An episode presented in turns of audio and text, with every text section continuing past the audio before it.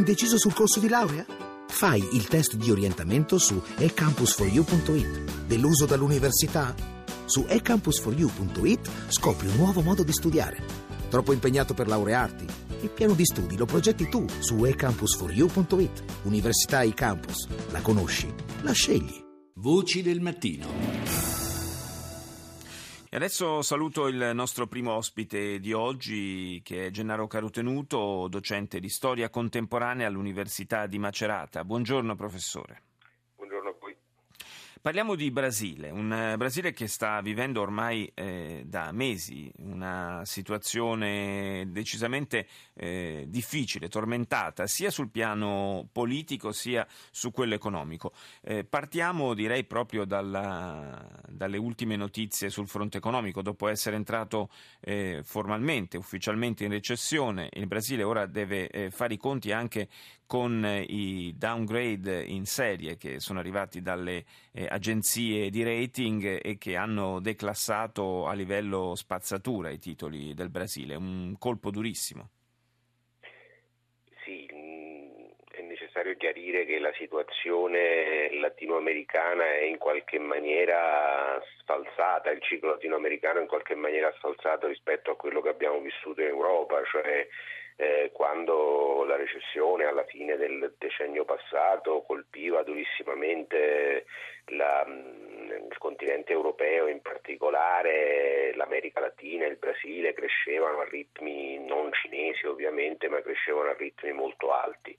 Eh, l'anno prossimo, io non sono un economista, mm, la crescita del continente latinoamericano intero è fissata credo intorno allo 0,5%, il Brasile e alcuni altri paesi sono, sono, in recessione. Questa è la situazione ed è una situazione indubbiamente difficile dovuta al fatto che alcuni, alcuni prodotti, alcune materie prime, in particolare il petrolio, eccetera, sono, eh, visto cadere il loro prezzo. Questa è la, questione principale rispetto, rispetto all'economia. D'altra parte proprio il, il petrolio, o eh, per meglio dire Petrobras, che è la, la compagnia eh, che gestisce il, appunto il, l'estrazione e la commercializzazione del greggio in Brasile, è al centro di, un, di uno scandalo che eh, ormai da tempo investe il, il, governo e che ultimamente eh, ha coinvolto anche personaggi molto vicini alla Presidente Gilma Rousseff.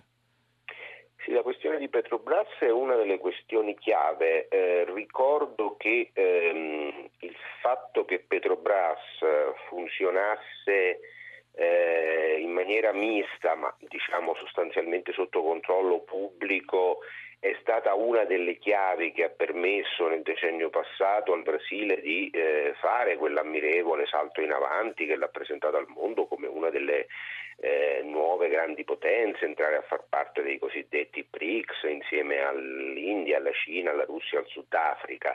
Eh, è, è, che c'era eh, diciamo così, la ciccia per poter riuscire a implementare sì. i, servizi, i, servizi, sociali che hanno fatto sì che 50 milioni, cioè un quarto della popolazione circa, transitasse dalla povertà alle classi medie, con una serie enorme di contraddizioni delle quali potremmo parlare tutta la mattina e non ce l'abbiamo, però eh, quella è stata la situazione. Ovviamente quel modello eh, ha in sé anche i germi, come un po' in altre situazioni, di questa situazione di corruzione che è indubbia e che è elevata ma non c'è solo il caso brasiliano, però questo qui sicuramente si sta mostrando la corda. Evidentemente questo sta cominciando a lambire eh, i vertici del partito, lo ha già fatto in passato, eh, non ancora la Presidente Gilma Rousseff.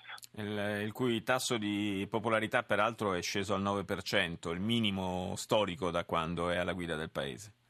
Eh sì, questo è vero rispetto al suo predecessore, il grande fondatore di questa eh, di questa storia importante del Brasile, cioè Lula da Silva, eh, Dilma in questo momento è seriamente, è seriamente, in difficoltà. Ricordo però che un anno fa fu eletta eh, molto agevolmente. Diciamo che la, la situazione in questo momento è questa. Il Sud eh, è in buona sostanza perso per il PT, per il Partito dei Lavoratori e per il consenso del Partito dei Lavoratori, che si tiene ben saldo o saldo nel nord e nel nord-est. C'è un po' una, una divaricazione come avviene anche in altri paesi, fondo in parte, in maniera forse non così accentuata, avviene anche in Italia, eh, di consenso tra diverse regioni del Paese.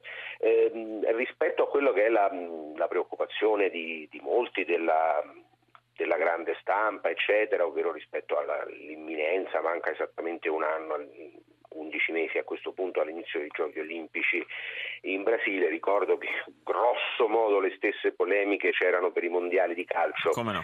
eh, e però il Brasile alla fine arrivò, cioè con, eh, come è successo tante volte nella storia anche con altri paesi di, di importanti ritardi, il, eh, come successe in fondo con l'Expo pochi mesi fa, poi l'Italia arri- seppe arrivare, eh, il Brasile forse, seppe arrivare. Io forse possiamo ricordare, possiamo ricordare, anche Italia 90, insomma, per chi si eh, ricorda. Sì, io ho fiducia che su questo piano il Brasile eh, riesca a ripresentarsi come già l'anno scorso al mondo con una, con una bella immagine come, come Stato e come merita questo mm, grande meraviglioso paese che effettivamente sta però vivendo una crisi politica, una crisi eh, severa, insomma, come un po' tutto il continente latinoamericano dopo però più di un decennio di impetuosa crescita. crescita certo.